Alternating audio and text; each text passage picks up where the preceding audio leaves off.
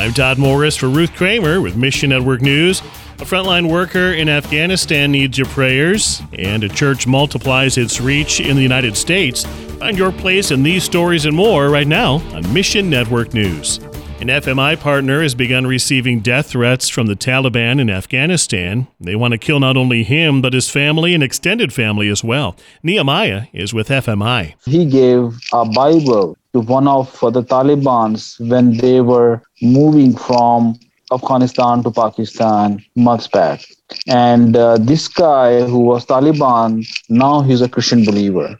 So when this news uh, got attentions of Taliban's in Afghanistan, they were so fear, furious about it. The partner, who we'll call Adam, converted to Christianity from Islam 30 years ago. He's had family members kidnapped and killed by the Pakistan Taliban in the past, and his wife has suffered terrible trauma. He was not afraid, but he was concerned for his family. Eventually, he had to move out from his place where he's staying, and he's not staying in the safe house. Please ask God to protect and strengthen Adam and his family and pray along with many FMI partners working in Afghanistan that many people would encounter the love of Jesus. They want the other brothers and sisters, other body of Christ to stand with them. So they know that there are people, there are their brothers and sisters in different parts of the world who are ready to stand with them.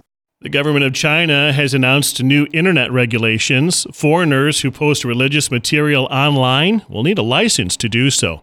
The poster must also be affiliated with a recognized church or institution.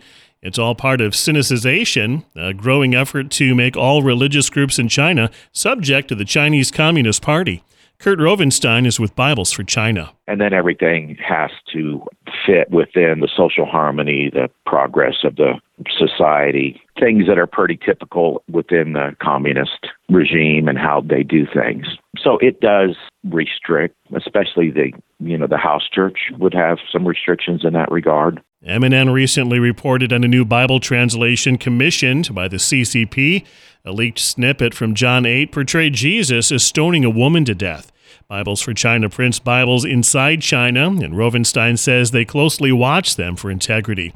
If they see a change like this, they'll have to change the way they distribute Bibles. We have to because we're not obligated to anything except the unadulterated Word of God. And so we keep a very close eye on it. So far, they haven't seen any signs of this kind of mistranslation being pushed into Bibles. Please pray this continues. And Sam Nugent saw the evangelism team in his Alabama church grow from seven people to 60.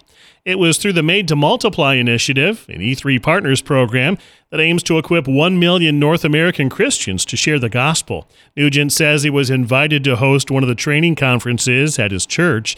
The original seven attended the conference as well. When the conference was over and everybody went home, we were left with the names of people who had actually accepted Christ on the day that we went out into the harvest field. So I gathered up my seven and I said, So what do you want to do? My team said, We need to go back and do discipleship. So we made a commitment. We would start going out weekly on Tuesdays, and people were getting saved. I mean, it was a weekly event. Each week, the team saw a great response to the gospel. Eventually, church leadership took notice, and the staff got involved too. The team grew to about 60 people, and if you'd like to see something like this happen in your church, consider attending one of the Made to Multiply training conferences. There's a bunch of them going on everywhere. There are a few churches that are doing these like almost weekly if you go to the Made to Multiply website and look at it, you know, I've got three coming up in March. Please pray the Made to Multiply initiative would introduce many people to the love of Jesus. Mission Network News is a listener supported service of One Way Ministries. This month's Slavic Gospel Association offers My Father's House, a devotional written by women for women. It uses object lessons along with stories of ministry to Slavic women for spiritual growth Get yours free when you click the banner at missionnews.org.